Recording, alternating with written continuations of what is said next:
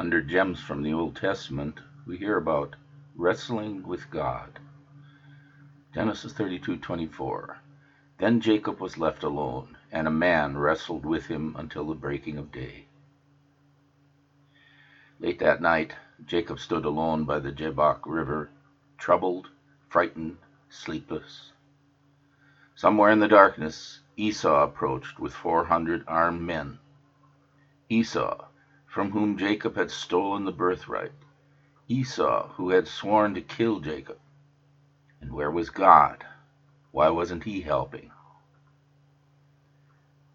When God did come to Jacob, the Almighty wrestled with him. The Hebrew word used, avak, means to pound and make small, and by extension to wrestle in such a fierce way as to raise dust. Why would God wrestle with Jacob? Yet, haven't we too wrestled with God in long, lonely nights of prayer? God's involvement. I can't imagine a competition more personal than wrestling. Hand to hand, face to face, nose to nose. Perhaps we don't think of God wrestling with us as personal involvement. But it is. God came personally to Jacob as the patriarch waited and worried, and God comes personally to us through his holy word as we lie sleepless in bed or await the results of a medical test or struggle with guilt.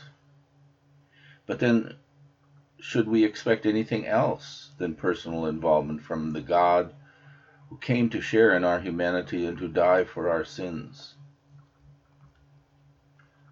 Our limitations. As a boy, I loved to wrestle with my dad. Despite my young age, I almost always won the matches. After pinning Dad's shoulders, I would dance around the living room with my arms raised in victory. Yet occasionally, when I strutted too much, Dad would pin me to the floor and hold me there despite my wriggling, giggling, and eventually whining. Why? To show me my limitations. That there are some things I could not do on my own. Like Jacob, you and I must learn that we have limitations, and that God has none. And if He teaches us this important lesson by wrestling with us or putting us into a submission hold, should we not praise Him?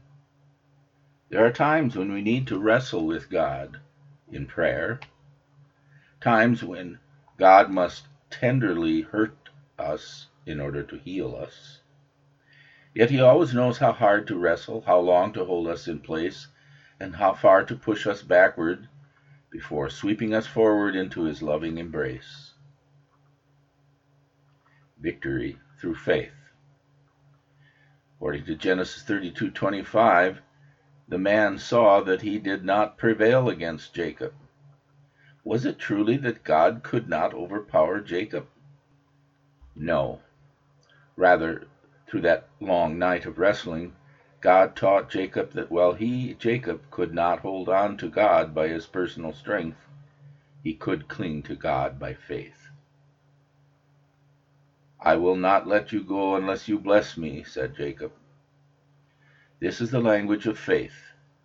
Faith which trusts God's word, faith which knows that God, who has every reason to be against us, is for us in Christ. Faith which insists God loves me when times are good and still insists God loves me when times are bad. Better wrestlers.